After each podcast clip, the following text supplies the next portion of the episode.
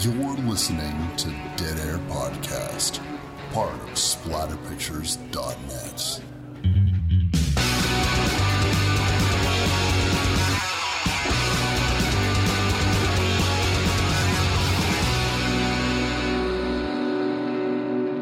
What's up, everybody? Wes, Dead Air Knife here with Always. Typical Lydia. Today's show, we're going to be doing the 2006 remake.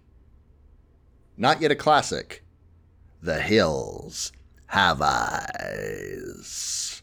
Oh, my neck hurts. Yeah, that is a pretty good lead in. No, that's about the only thing you could say about this film. Uh, aside from that, it is a remake, quite honestly, and that is where the stories diverge with someone whose neck that hurts. This is the Alexandre Aja remake with Gregory Levasseur. They are most famous for High Tension, which I love. Yes. Oh, man. but I still think of those two as as the best and top shelf Aja films, of course. Uh, this, though, like we both had the same sort of reaction after watching this again, even though we'd watched it, if not numerous times, long ago. Um, it doesn't quite have the same impact as it had. No, it it didn't. Um, uh, you know what's funny is I've been hyping this up as one of the greatest remakes, and let me put that on the table. I still think it's a very good remake. Agreed. It might have gotten bumped down a couple of notches. Uh, it it did not disappoint in most of the ways that I think is an improvement on the original film, and also important to note that just like the Evil Dead remake, this has the blessings of its original creators. Wes Craven was, of course, producer on this film, and I don't know if he was like capital P producer or lowercase p producer, but at the very least, he had his hands on it a little bit. And I was kind of, I was wondering when I was watching it, I was like, do you think it was like Wes Craven picking these because of the fact that he was like he saw high tension and he was like you know if someone could bring this level of um, intensity if someone could bring this level of violence to the hills have eyes perhaps it would reach closer to what i had originally envisioned way back in the years if i had a little bit more money. Or do you think it was he was he was lowercase p producer and he was just like what? Who's this? Oh high tension because he also kind of strikes me as that guy sometimes wes craven does Yeah, and he could look at this and and if it was put on the table, like this is basically a 100% shot for shot remake of your film, except for we're going to take a little detour at the end. Um, but then he could have just stepped back and yeah, taken that lowercase p and and come back to for the premiere, I suppose. Or is is his involvement why it is so close to the root material because it is in a lot of cases a shot for shot remake. Yeah, and, and and just to bring it back to the Evil Dead of it all, I don't know. I, I didn't have any intention of talking about this until we started recording, but that's the magic of podcasts. Like when when I, I saw the Evil Dead remake, and what impressed me so much about it was not just the violence and all that kind of stuff, but I got the sense that I was really watching a film that I th- since Sam Raimi and Bruce Campbell were capital P producers on that film Yep. Um, it was I was like this Evil Dead remake very much looks like if we had the time and the money and the actors and the experience this is what Evil Dead was supposed to be. And I and, and so I can't help but wonder if if that is the case here because you do get a sense that it's a shot for shot remake except there's it diverges towards the end and the divergent I think you'll agree looks like it costs a lot of money. Yes. Like that is the type of divergent where you just like you're Wes Craven. It's the 1970s. You've done Last House on the Left. Did pretty well. It was more shocking than successful. It made its money, but still. And now you're just like, okay, I got this idea. It's a bunch of mutants. We're gonna put some fucking furs from Goodwill on them, and we're just gonna run around in the desert. That's it. We're just gonna run around in the desert, and and that's gonna be our fucking movie. And it's not gonna. The most expensive thing is gonna be the trailer, and we're gonna blow it up. That's the most expensive thing in that fucking movie.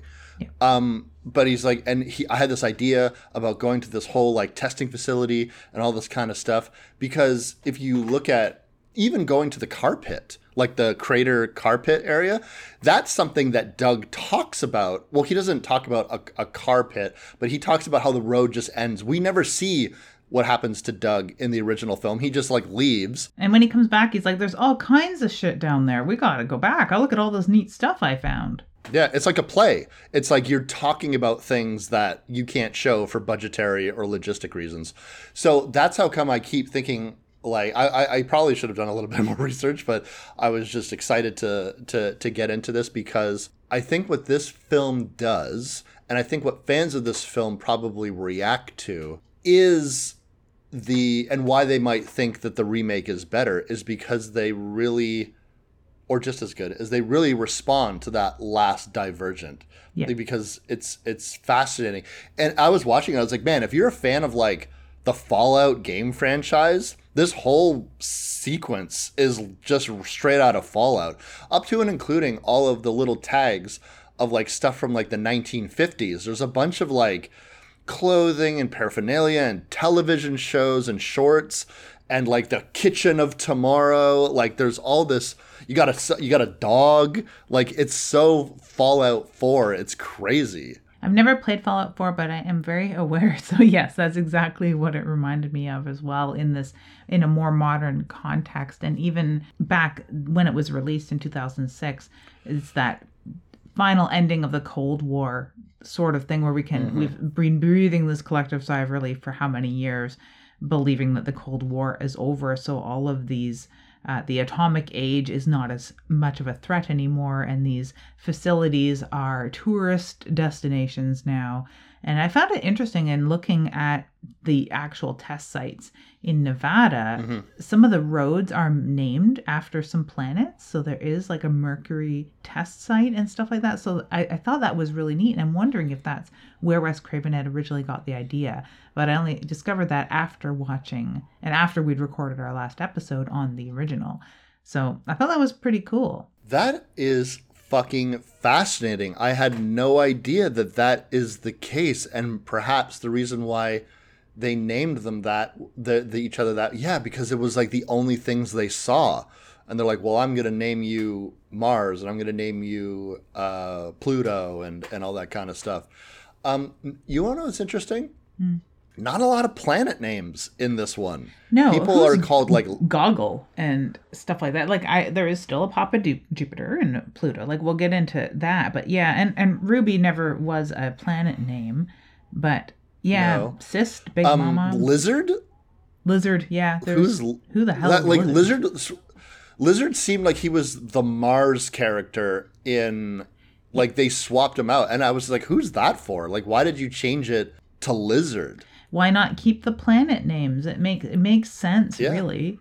and this is kind of like my harshest criticism of the movie and we'll get into that but i actually wanted to ask you a question um and to just to to speak to what you were saying earlier about the time in which the the the nuclear fears of the 1950s you, know especially in the United States when all of this atomic testing was happening and and we were into the Cold War and we were very curious. We had conquered the atom. We had uh, not we they the Americans had uh, had done all this amazing stuff.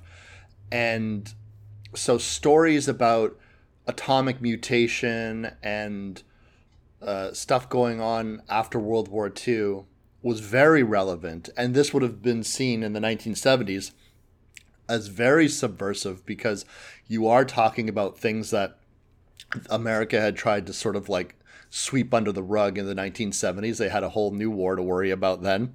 But what do you think about a film like this coming out in 2006 and not changing anything about that aspect. They didn't try to modernize it. They didn't try to imply that it was testing for a more modern war. In fact, because of the the fact that they they steeped everything into the 1950s, they're still talking about the now the the, the old things are long abandoned.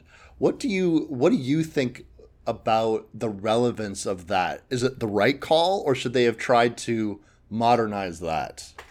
I think they're still riding on the shock and awe of it all because it's the same reason we still use mushroom clouds as B roll in films. It's the the shock and awe of it all even if you don't know what you're looking at those things are stupendous and the fact that americans bombed their own country they're like on testing for testing purposes or bikini atoll or having bombed in hiroshima like all of the fantastic and terrible things that they were capable of never lose appeal. So the only thing that modernizing it or explaining away some of the mutations or talking about some of the people who have lived near these ground zero sites and they've been experiencing radiation for generations now um, like to sort of minimize that by explaining it away would minimize that capacity to shock and awe where you kind of want to have that same level of this is a terrible stupendous crazy thing what have we done kind of feel we don't want to water down that what have we done sort of feel. So I think that they just kept it at that baseline of this is an insanely terrible, scary, fucking dramatically un, un inhumane fucking thing that we've done. So they never want to really diminish that. I think it still has the exact same impact too. No giant impact crater, pun intended.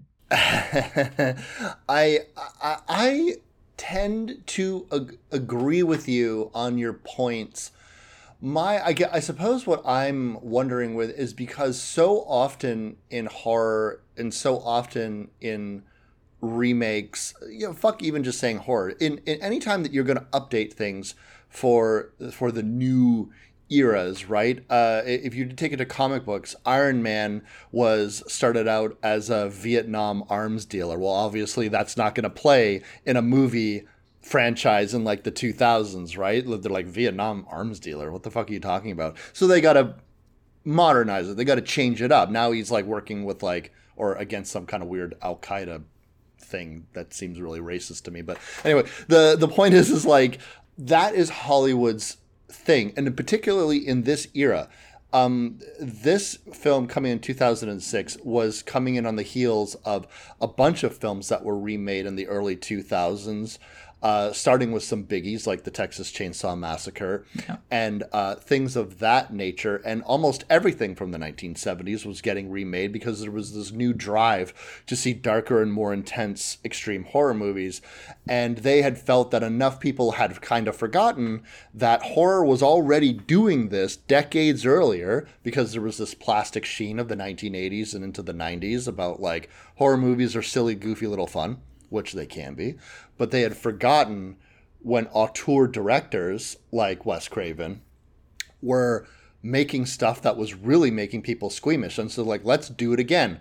But, you know, we need to modernize things. So we need to, like, even if something's like a dog dumb, simple story, right? Like Last House on the Left. There's another Wes Craven film that was remade in and around this era. I think a couple of years later, something like that. There, there's this showpiece death in it involving a microwave. Can't do that in the original 1970s one. There's always little ways in which they try to update things for the time.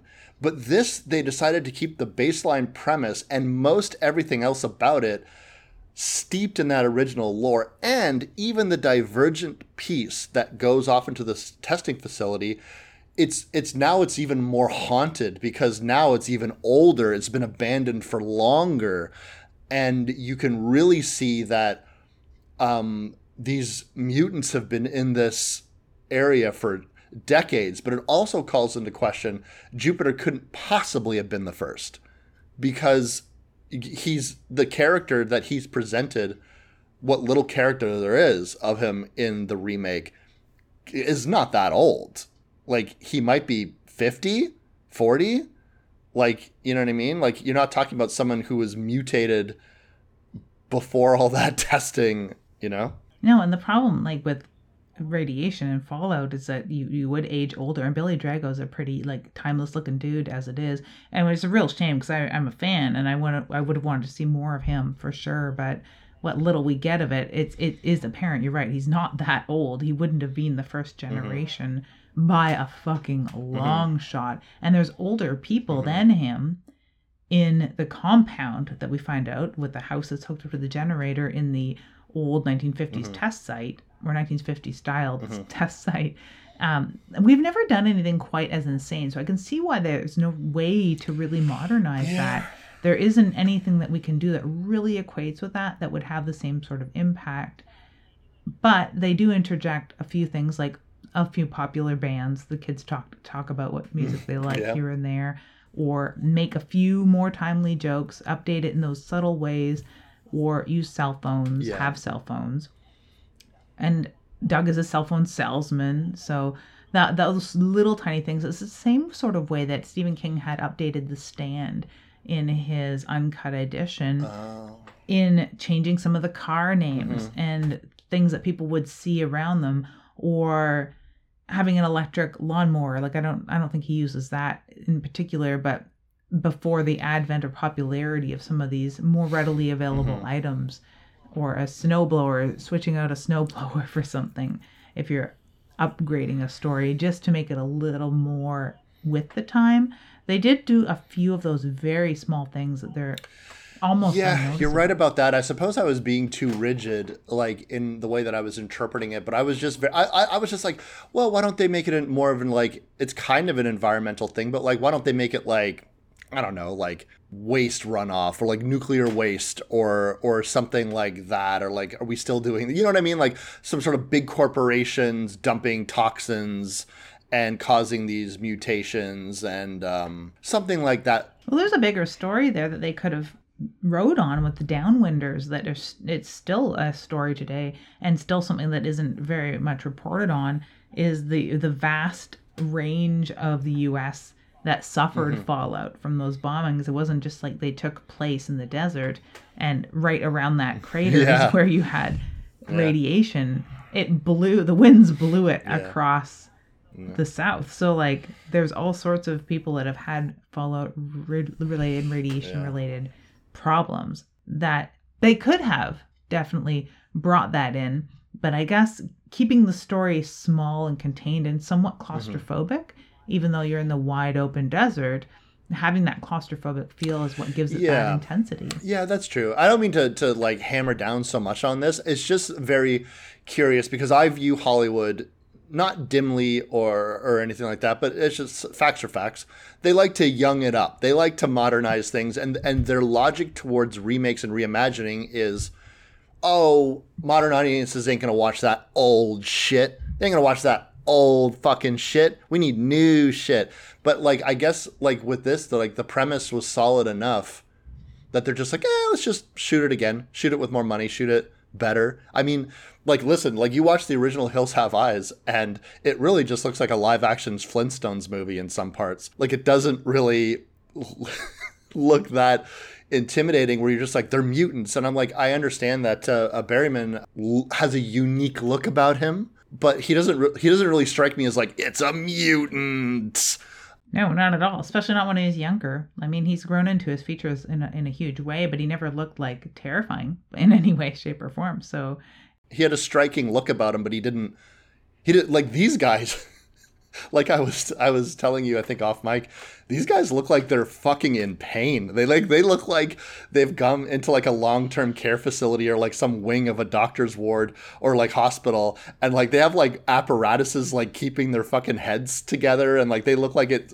pain just to breathe. Some of them have like they can't see like like they're like what like I think the the one who's supposed to be the modern Pluto he he has no depth perception he's like one of his eyes is completely closed shut he like uh, like it kind of looks like Doug is beating up some very sick helpless people Exactly. And that's the one I think the the great part about the ending of this film aside from where it goes, which is visually interesting, it's historically interesting, it's intellectually interesting. It has like so many nuances and and socio-politically interesting, especially like how they've been living there if you want to go anthropological on mm-hmm. its ass, but it's like it's it's emotionally interesting because you feel bad for these people. You never felt bad for the people in the original Hills Have Eyes.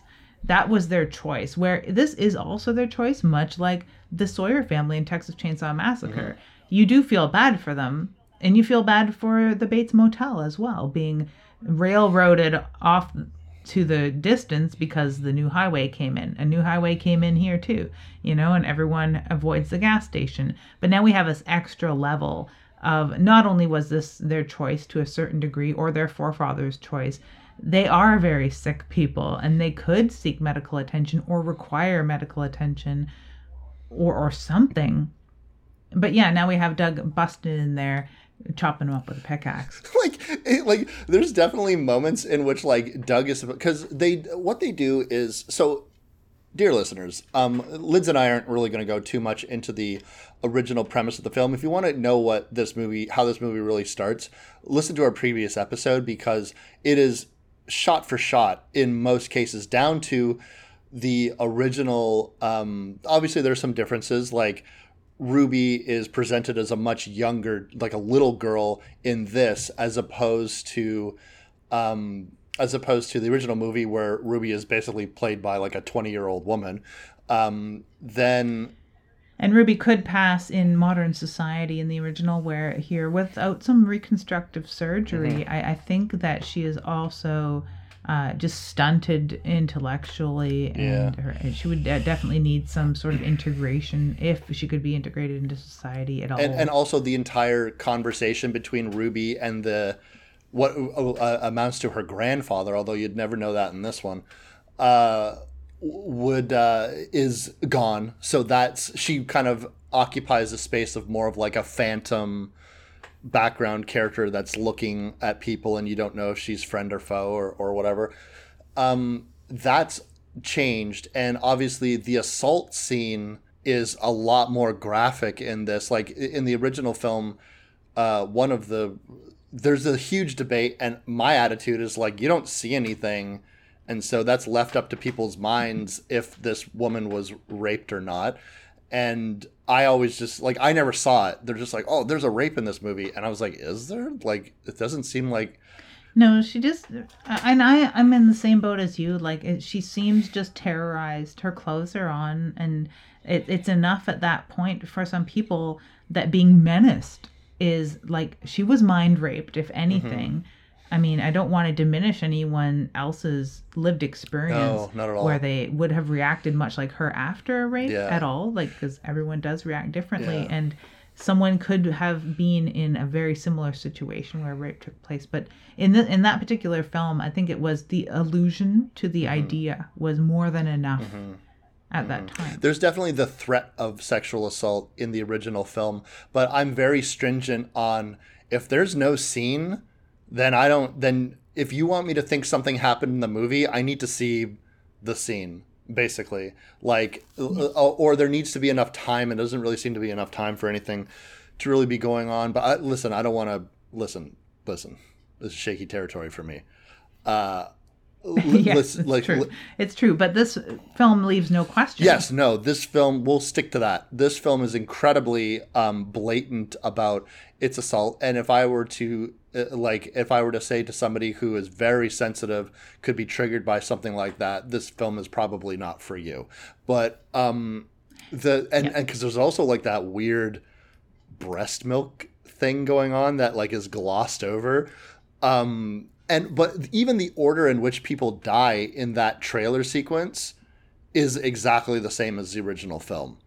It's certainly more. It truly is, and the length of it all, the sort of blitz attack that they have on the trailer, the the way that they treat the baby in in that particular scene is very similar. So all of it is beat for beat the same, although it the brutality is amped mm-hmm. up to the nth degree.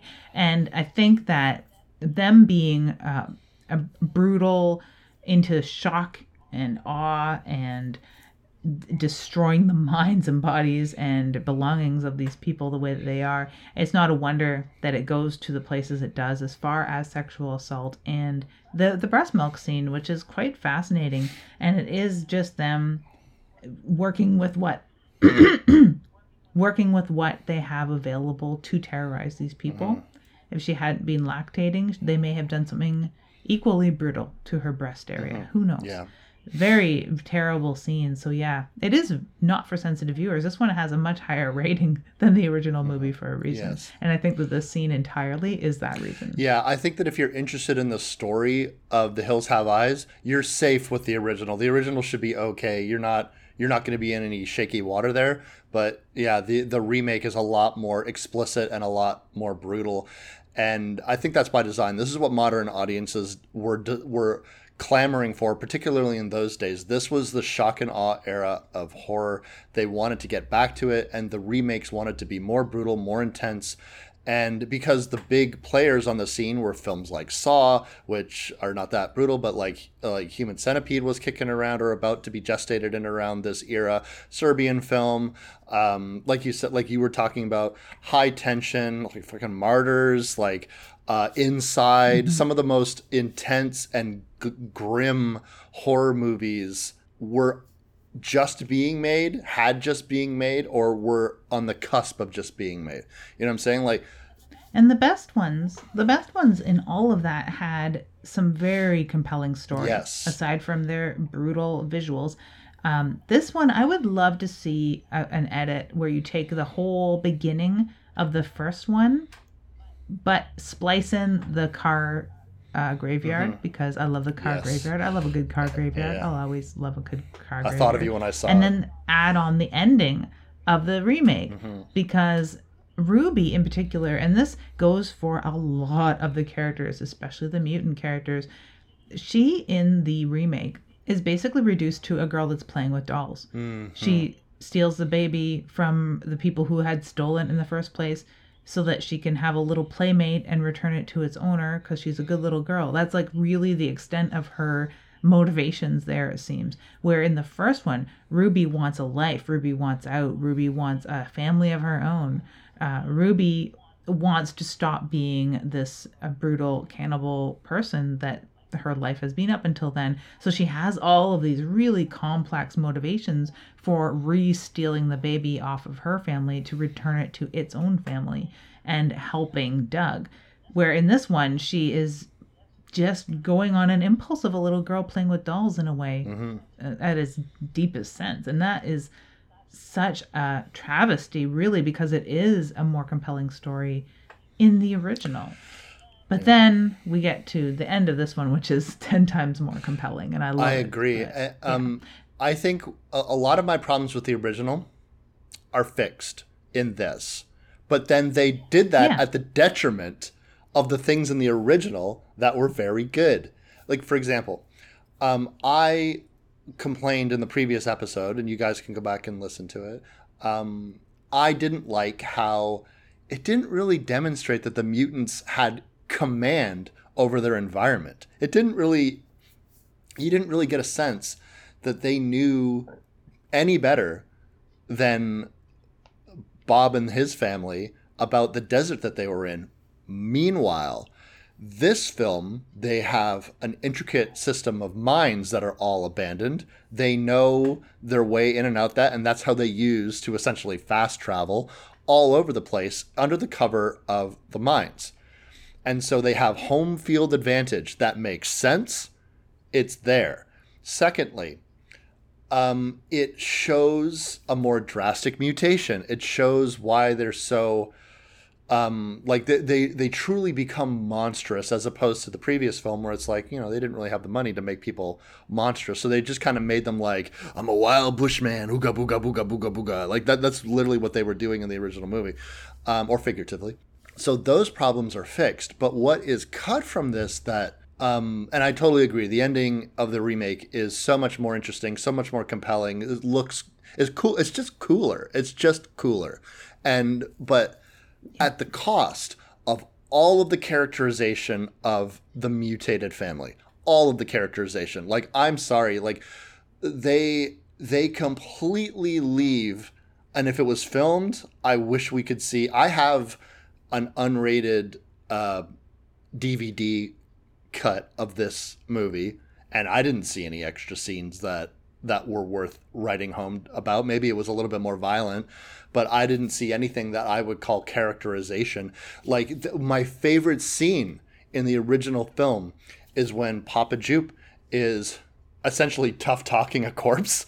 And while he's eating uh, Big Bob, and Big Bob's like charred fucking body is just like sitting there, he's like, You come down here and you stick my nose in your life. And and it it really shows that resentment and of course it also has the the the the old gas station attendant with his monologue about the creation of Papa Jupiter and and his origin story Yeah. and then you compile that with like the interconnectivity of like you understood the family structure of everything. You understood who was who. You understood who Mama was. You understood who Pluto was. You understood that Pluto was like the logical one who was like, you know, like was able to like be very articulate and was on the same intellectual level as Jupiter and stuff like that. Mars was the wild man. He was like super aggressive, but also obedient. Will listen to Jupiter. Everyone listens to Jupiter, but he's still like, you know, really angry. Um, and, and all the other characters Mercury was a runt. yeah, Mercury was the runt and stuff like that. Exactly. Um, you had all of this, whereas this, you're just like, like for example, there's there's someone credited as like Mama or Big Mama or something like that. Do you know who that was supposed? Like, I know it was the woman who was like brushing her hair and like the wig that she was wearing. But like, if I didn't know that from the original film, I wouldn't know that. I wouldn't know who Jupiter was. No, she's just a rando, and like the guy with the cage over his head. Exactly who is he, and what does he do? The guy was he. The, he was the same guy dragging the body through the streets. Like, why do they have a freezer full of bodies that is Yeah, who are these people? keeping stuff very cold? I'm a mind. Like, yeah, who are these people, and Yeah. how do they work we together? don't know really anything and especially like the the worst the biggest tragedy is the loss of the the, the loss and i know jupiter's in this but the loss of the jupiter character. I don't know who the fuck this is supposed to be. He's just like a guy in a trench coat. And and so the idea that bobby and brenda are essentially fighting the leader of this clan the if you are an audience member and you have not seen the original you have no fucking idea who this is. It's just yet another mutant. And it's not compelling or interesting or impressive that they took him down because if you look at and, and I understand that like you know Jupiter's killed in the original film kind of haphazardly as well and like the big final climactic fight is with Mars but even with Mars who's not Mars in this he's lizard for whatever godforsaken reason um you like you, you never see him interact with anybody else except for who I'm assuming is Pluto is like the one guy with one eye the new Pluto. And so like that's it. And and you have no context. And it's just in my opinion it's done better in films like Wrong Turn uh, if you want to just have like a crazy inbred mutant family. Because the compelling aspect of the story of the hills have eyes in my opinion was this this notion of the mutant family and maybe there's like well we didn't have time for that or we didn't think it was that important. I was like bullshit it's absolutely important. You had lots of fucking and i'm not saying like well now you need another 20 minutes on this movie. No you just need a couple of lines of dialogue. You could do it over radio. You don't have to like you know what I'm saying? But instead, like the way that this movie presents it, it's the dude in the wheelchair is like their super intelligent psychic leader or something like that. Like I don't, because he's the one that's like kill the baby. Like he's calling the shots. Mm-hmm. He's calling the shots, and he's the one where we get our little expo dump and the motivations of this clan, this loose cabal of mutants that live out in the desert. Not a family. It, it doesn't feel like a family. No. It's got a papa and a mama that never interact whatsoever. Yeah. So we can't say that they're actually a family at all. So I, I'm totally on the same page as you with they have stripped it of so much characterization that it's not funny. The family is far more characterized. Yes. Sure. And I believe a lot of the motivations of Bobby. Bobby not telling anyone that he found his dog dead. Yes. That scene is done correctly here, even though he waffles and he waits and he's nervous about it. It fits with his persona and it fits with like what he's up against as far as not wanting to tell them and he tells them it seems quicker even though it seems to happen at the same sort of time in this film there's some lines that are thrown out about what brenda wants from her vacation that are just given a slight tilt mm-hmm. that fit with her so much better mm-hmm. now. There's lines from the mom that are tilted. They're the same lines delivered in a very similar manner, but they fit better. Even when they find Bob, Big Bob, burning, mm-hmm. that scene is done pretty much the same with the same sort of lines screamed out by his wife, but they fit so much better. They just Yeah. really do. It feels like a more co- cohesive family here of people who actually get along but have their differences, unlike the first one, where it's like, how do these people even know one another? I also liked the talking about like the political themes of this film. Um, it talked more openly about the political divide in the United States. That was certainly uh, it's certainly not what it is today, but it was the in its infancy in 2006 about like the conservative versus more liberal, or I suppose Democrat or Republican uh, opinion, because Big Bob is definitely like tried and true Republican. And like, he's like, it's like, you know, but he's essentially just like, you want to play with fucking guns, you that sissy boy pacifist. Like, he's essentially just like, calling calling Doug all of these things, and so it makes Doug's transformation into like, oh fuck you, I'm to save my kid, I'm gonna become violent. Like it makes that a little bit more satisfying to me, and it also puts it Big Bob's domineering and sort of conservative personality on Front Street, and and shows a little bit more family discord on that level, at least between Doug and Big Bob himself as like the sort of like the interloper pacifist into a family of like roughnecking, gun-toting Republicans. You know what I'm saying? Like, we're, but like, but again, very affluent people because even though affluent, but they're also like still trying to like have a reason to like drive cross country in a trailer. but uh, and also they show Bobby being a little bit more of a MacGyver. They're like. They're like, how does it make sense that he knows all these fucking traps? Well, you know what? We're gonna have him fix an AC unit earlier in the film to let you know that he's got like a bit of a technical head to him. Yeah, yeah. More so than the guy that sells electronics, which I think is great to juxtapose those two. And in the first version of this film, Doug comes out as sort of a dark horse, like this weedy little dude that just likes to bang his wife and make more babies, I guess, and that that goes away in the crisis moment for a stroll to check out some leftover garbage from miners. Like this guy is mm-hmm. who saves the day and saves the baby. Okay, whatever. Didn't see that coming. But in this one, we get a real transformation of Doug's character from the beginning to end, and it, it's they sell it a lot better in this with the same character, same sort of lines, same sort of everything, just so much more finely tuned mm-hmm. at the expense of the other family that's out there because it's not pitted one family against another like it is in the first one. It's It kind of makes me feel bad for the mutants because it, it's kind of like so you have like these yahoos essentially coming into their territory.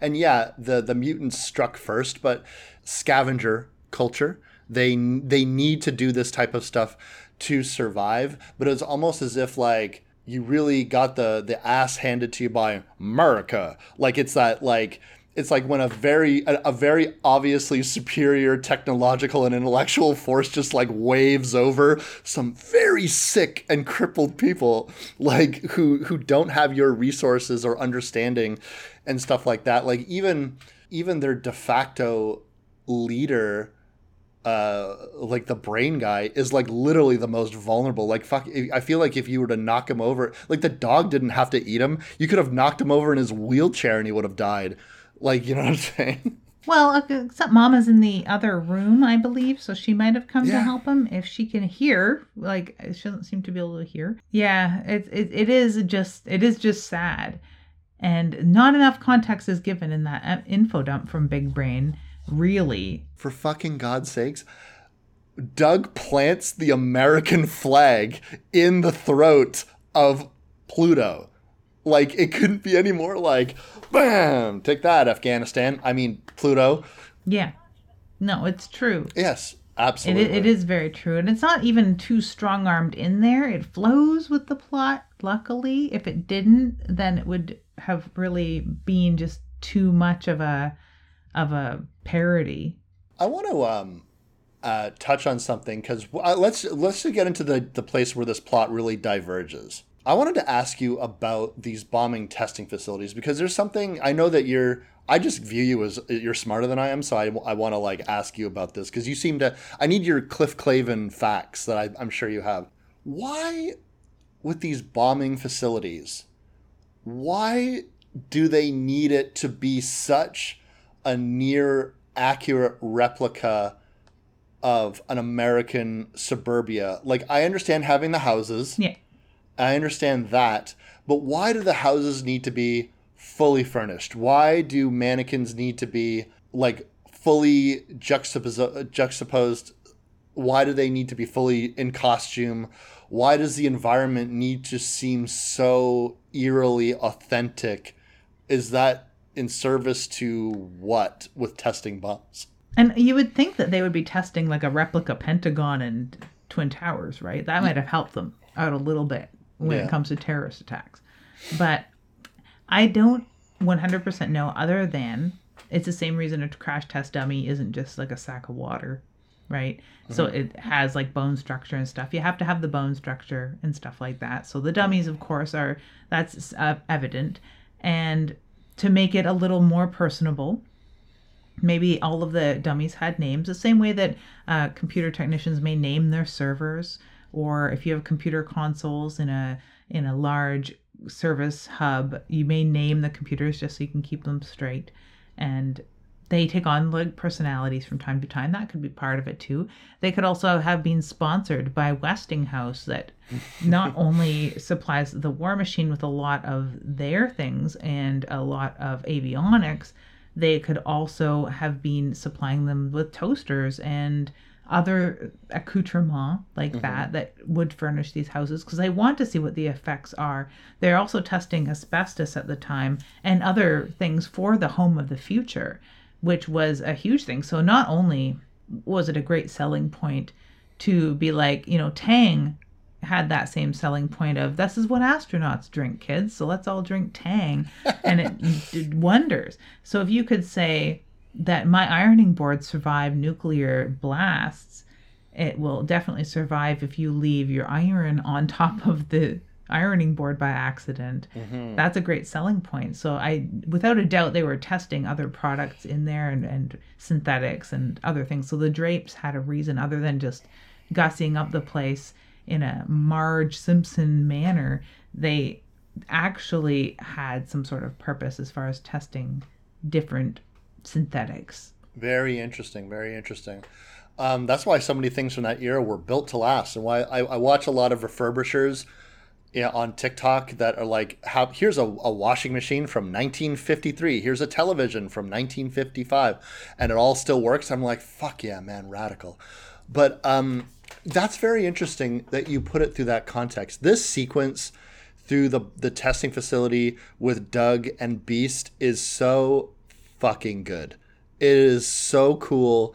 It looks so awesome. I mean, like I said, if you guys listening are fans of Fallout, you could pretend this is a, a fucking Fallout movie, this whole sequence. If they wanted to ever show like a proof of concept for a Fallout movie, Yeah, yeah. they could just show this whole sequence because you you are essentially like going through a wasteland of a rotted dilapidated haunting visage of the perfect ideal america when the father knows best i like ike that whole fucking era of uh of the United States, and then you have like these mutated humans inside of it, and like it's all just dirty and fucked up and gross. That freezer scene that Doug wakes up in is so good.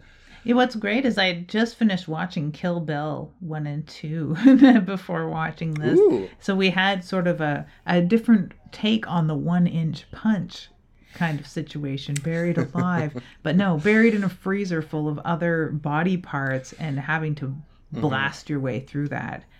Yeah, it was Oh, that's a great scene for Doug. It's it's so it's so good and and it's very this is like in a weird way I know he's not a final boy but it's it has a lot of final boy qualities to it. I was going to refer to that scene as his final boy rebirth. hmm It reminds me a lot of the one of my favorite final girl rebirths in The Hills Run Red, where she's like yes. coming out of a vat of gore. And that's really Yes. similar to what Doug's going through right now. baptized in blood, man. Yeah.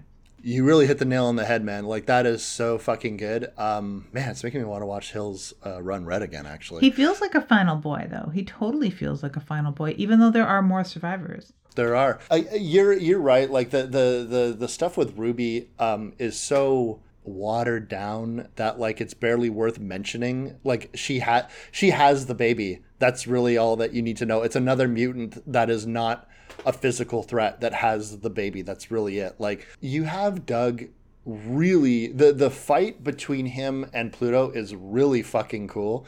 Um, I I really really loved the the brutality of it. I loved all of that stuff. And uh, you know what? I love the Doug stuff so much. It's a shame because every time they cut back to Bobby and Brenda, I was I was kind of like, oh, well, I've seen this part of the movie already with the original. I want to see this stuff that we didn't really see.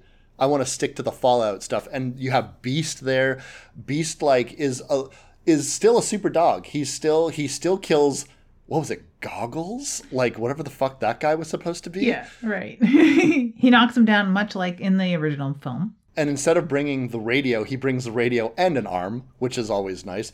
Um, you see uh, Beast try to fight um, Pluto, uh, not successfully, and I was like, "Oh man, do they kill the dog in this one?" They don't. Um, just for any animal lovers listening to this, the dog's okay. Well, the, one of them. One anyway. dog's okay. Uh, the other dog is not okay. You know what was funny is when they do the scene earlier in the film in which Beauty is killed. I was like watching it and I was like, I was like, you know what? I didn't think I would say this, but this scene is a lot less brutal and gory than in the original. And then of course he lifts up the dog and it just like falls to pieces. I was like, I was like, oh, okay, never mind. It's it's actually even more gory. Yeah, at first, at first glance.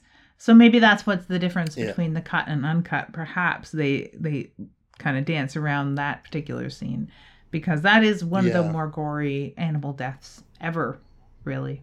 Yeah. When we see Doug fighting for his life, by the time he really kills Pluto, and just, it's such a good death sequence. And I remembered this so vividly, and he punctuates it by like stabbing him in the throat with the American flag. The American flag, by the way, which he took out of the charred corpse of Big Bob, who, for whatever reason, they set him up at the kitchen table, I suppose, just as like a cruel mockery. Uh, but again, we don't know why they did that. I know why. I know why they killed, cooked Bob and took his body in the original one. They ate him. Yeah. But they they didn't um they didn't eat Bob in this one. They just wanted to like leave his body there as a totem, I suppose. Well, maybe they were aging the meat, Wes. We don't know how Oh, they go about you know what? making jerky. I stand. I'm the jerky because I didn't even think about that. Um, the uh, punctuates with that and then kills this dude who looks like he's in so much physical pain. Like Yeah. he and he's like, and like at this point, Doug is like leveled up. Like he's like flipping the axe around. Like it looks like he's like, I murder people every fucking day. I'm no longer the the cell phone selling pacifist I used to be. Flipping the axe around, fucking killing that guy, and then Beast when Beast kills Pluto in the original film, you're like, man, Beast is such a fucking good dog. Like, what a powerful dog! Fucking killed Pluto, and like, the, and Pluto, and like, they had created this whole lore in the original film about the devil dog, and like Pluto was like afraid of the dog and stuff like that. None of that is in this. None of that whatsoever is in this, which I also miss. No, and again, I think that they don't mention that this could be a police dog, that these dogs are probably police dogs, where we had sort of figured out in the first one they must be former retired canine unit dogs because they behave like that. They're retrieving things, they're um, scouting things, they're hunting down people, they're taking people out the way that a police dog does. And in this one, again, they. I don't think they mentioned that these are probably police dogs. Did they mention what Big Bob does in the remake? I don't remember. Do they say he's a cop? Because they He was a detective. detective okay so maybe through that we're supposed to like imply but again a lot of it a lot of the interpretation in this remake and maybe this is just another example is left up to the audience to come you're supposed to combine it with the original film i'd be really curious to show this movie to someone who has never even heard of the original Hills Have Eyes. I'm not even going to tell them that it's a remake.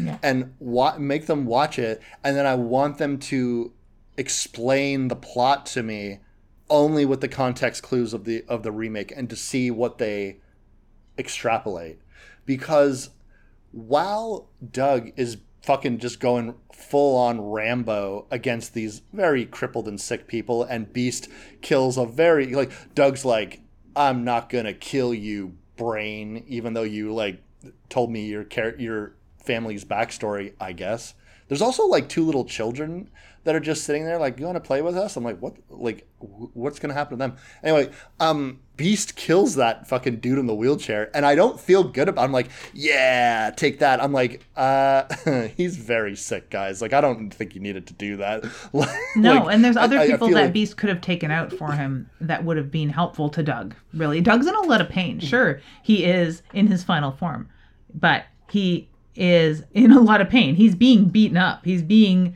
hurt throughout all of this. so he needs all the help he can get. Taking out the guy in the wheelchair was not helpful. And I would have liked to imagine that this sage guy remains unscathed and maybe someone from like the CDC comes and helps him eventually, perhaps. That would be great. may something something like that or perhaps he's like because i was thinking about it i was like man even though they don't kill all of the mutants this family of scavengers raiders pillagers have taken a severe blow to their strength like they've lost a lot of like strong people in their clan if you want to call it that If we know how There's many of them there more. are, there are mines that we don't get to see in. So who knows? There could Yes. be a population of 400 down there. Who knows? Like that. That is the only helpful thing. But they don't allude to that. That's my imagination right there. Absolutely. And honestly, uh, it doesn't really mattered. The craziest thing is all of a sudden, just like in the original film, the mother gets shot and she dies, and it kind of makes more sense that they put blankets on her because they she asked for them. But when she dies, um, the body is not used as a distraction in this. The the uh, uh, uh, Bobby does not use his mother's corpse as a decoy. Um, Jupiter, who we only know from Jupiter from the credits, um, takes the body and is eating the heart of their mother raw, like has ripped out the heart and is eating it through the rib cage. And when he sees Bobby, that's when he chase gives chase, and they have this fight. While simultaneously, Doug is having a fight against Lizard, who I suppose is a reinterpretation of the character of Mars. And it falls the fight between Lizard is cool. I like his uh it looks almost like a bandolier. It uh it's like he uses it to like pop tires and stuff like that. That's very cool. Other than that, like I find that this is just less satisfying because there's no you know they're bad dudes. You know that they're dangerous. You know that they're trying to kill the family, but I just I don't keep meaning to beat the same fucking drum, but I just feel like it's just lesser because I don't have any context for this mutant family whatsoever. So I, I, I just kind of like, yeah, and they're just gonna kill the mutants. And I don't know who this mutant is. He's wearing a long duster. That's what I know about him. He looks kind of like a metalhead. He looks like uh, that, but that's it. Yeah, he walked out of some sort of future dystopia. I, I, I like your idea though, to find somebody who hasn't seen either film and show them just the remake and have them regurgitate their motivations back to you or the storyline because Yeah. it would be pretty disjointed because yeah but good luck finding someone who's going to a enjoy the remake as a film to watch and b have Mm-hmm. never watched or heard of or understood the drive behind the original i i don't know that's you sound they're looking for a goldilocks film date there wes Yeah, um, I I would, um, and then also like let them know that you know there's certain sequences in this movie that are not fun to watch if you've had certain life experiences, or perhaps if you're just very empathetic. Yeah. But um, the uh, but all that being said, the ending of this film is very strong. I like the I like the context of You see Doug coming over the horizon. Um, Beast is okay, so you don't have to worry about the doggy.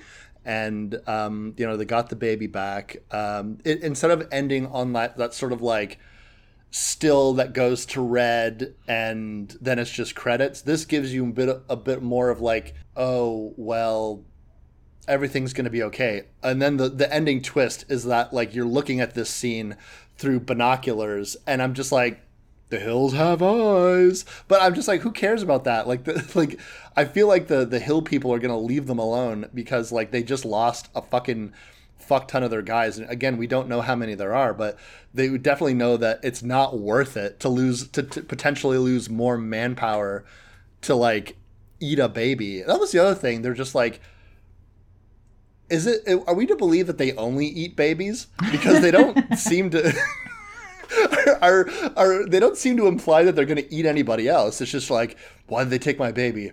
It's breakfast time. we only eat babies. Only eat babies. Well, yeah, they. I guess they eat the pig. That or they don't eat pigs, and that's why they're so pissed that Ruby swapped out the baby for the pig because they don't eat pigs. Maybe who knows? But yeah, it, it does seem that they well, they do have freezer full of body parts. They must eat people. It's not just a convenient corpse storage after the final yeah. scene of looking at the survivors through binoculars is the moment we're led to believe that they whip out their trusty rocket launcher and just blow the three of them to smithereens. And so they do get their comeuppance. I believe they probably do let them go, though. You're d- definitely right there as far as our three survivors walking off into the sun. Absolutely, and the uh, I, I was just um, thinking about you know what else they didn't do? They didn't do that thing where where Pluto was like, "What are your defensive capabilities?" Like they didn't try to fuck with them with the radio or anything like that. Which was the most hilarious part of the first movie. Yeah, there's no levity here. It is way more grimy and it is uh, a way more of a downer, even though the the survivors seem to have a lot more going for them. And there is a lot more death though, and there is a higher mm-hmm. body count just by virtue of having more nameless mutants that die. And it just like yeah. is it is a better film in that it has a way more punchy ending, far more characterization for the family, has a better arc for Doug, our hero, our final boy, as it were, and it is filmed so well. Like Big Bob's burning scene in this one is quite electric, where in the other one it's unexpected and it's mm-hmm. intense and there is a lot of screaming and it's sad and it's crazy. But this one has the um, added benefit of almost like a Sam Raimi kind of shaky zoom in to the burning Bob, which the the mm-hmm. filming techniques here in the scene add to all of that insanity.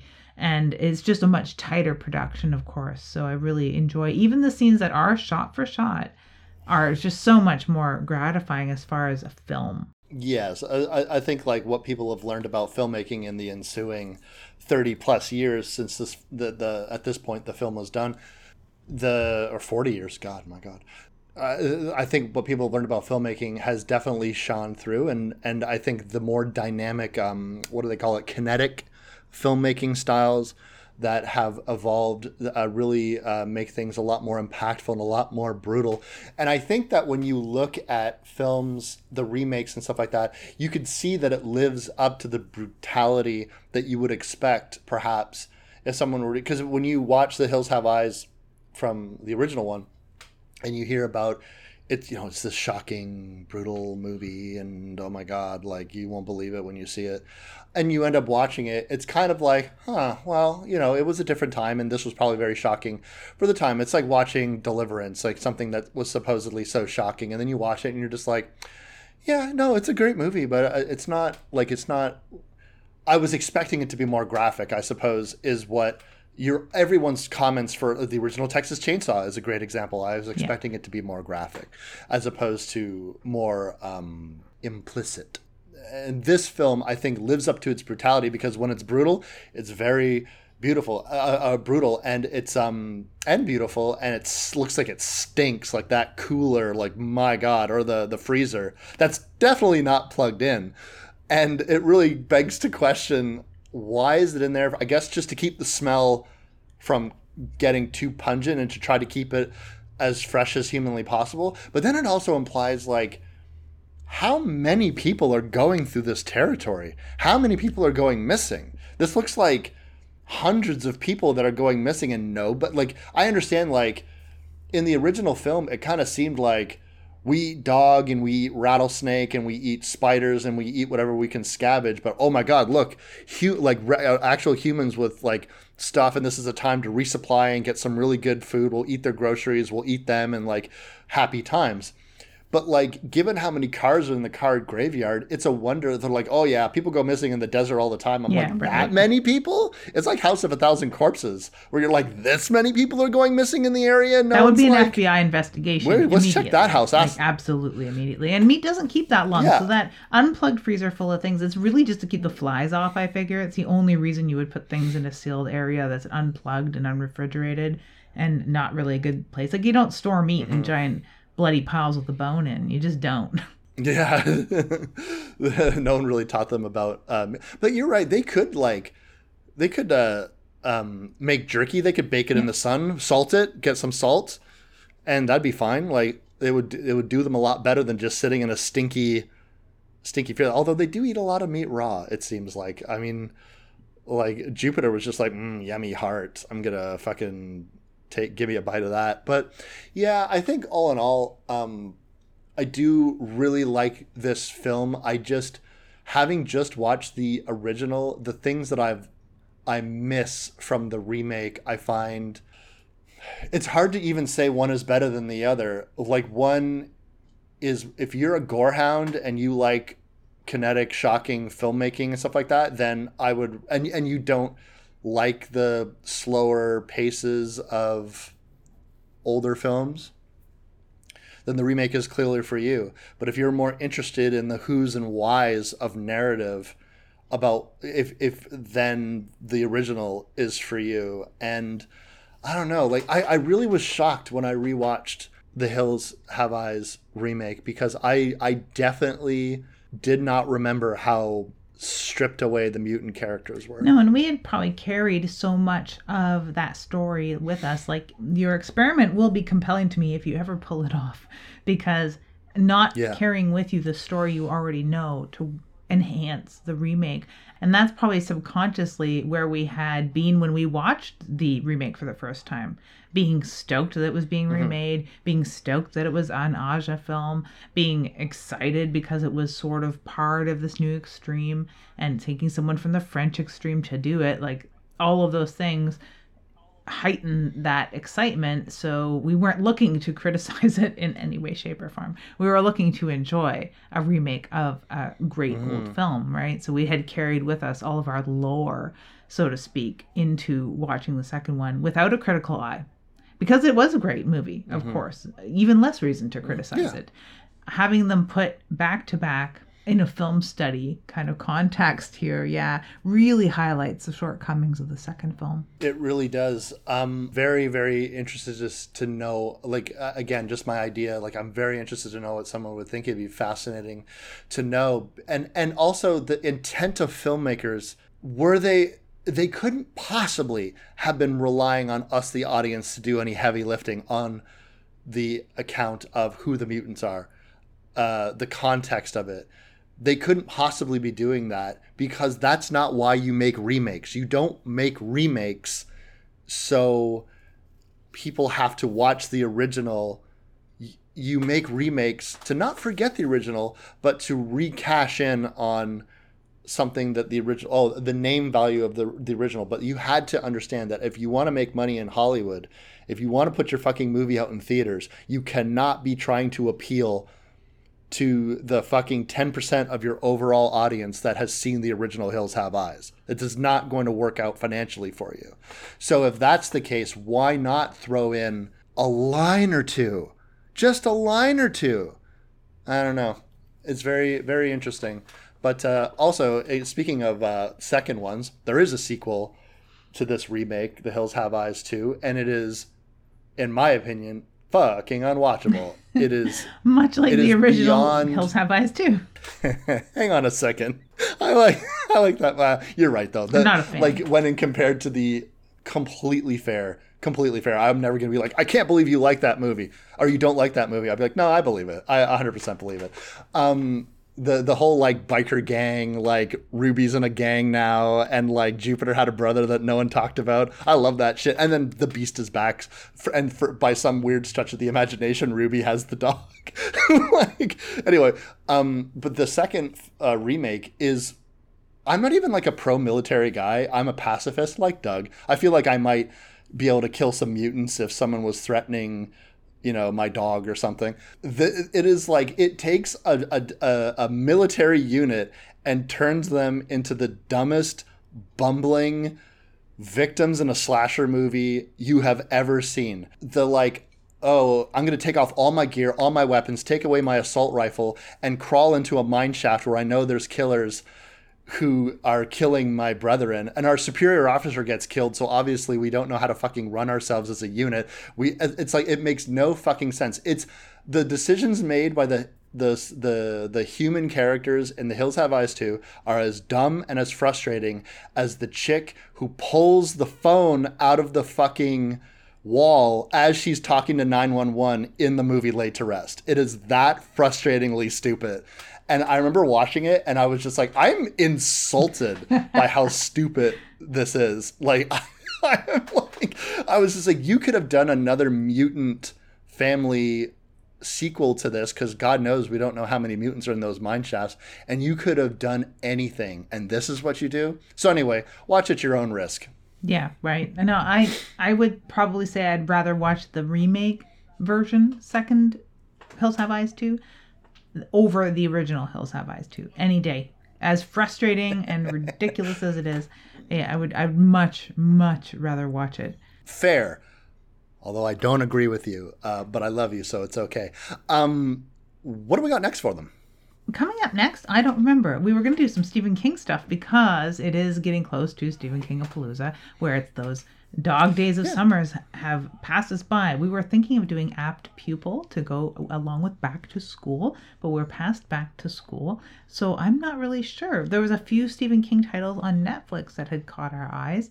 In the Tall Grass is a Stephen King film that is on Netflix, and oddly enough, in that um, Love, Death, and Robots, I believe it's called, there is also a short that is called in the in the Tall Grass or the Tall Grass that is somewhat similar as mm-hmm. well, even though it's nothing to do with the Stephen King title.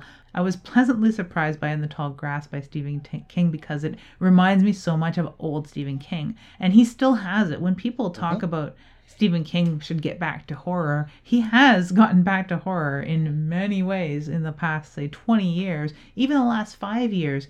But this particular story, even though it has a few things that didn't appeal to me within the, the central storyline, it is creepy. It it subversive. It is shot so wonderfully. The CG in this, you can't tell where cornfields start and CG begins. I love this so much. I'm very excited, very very excited. I uh, I watched this on your recommendation. I was also pleasantly surprised. I was I wasn't sure what I was in for. I was like I'm into another because like another Netflix Stephen King film that I was pleasantly surprised by, but it was a little sleepy. Was uh, 1922. Yeah. Uh, but like this is really great, and I like this movie even more. So yeah, I'm excited to talk about it. And um, you know, the best part is I have an allergy to corn silk, so like this maze would be a fucking death trap for me. Completely, completely. I just read a book called Clown in a Cornfield that would have been a fantastic. Yes. I can't wait for it to be made into a film so that we can talk about it on the show whenever that happens because it is a very interesting premise with so much cornfield. It's even better than Scarecrows as far as the amount of cornfield going on in it. But yeah, a death trap for Wes. uh, I'm Wes Knight. And I'm Typical Lydia. And you've been listening to Dead Air.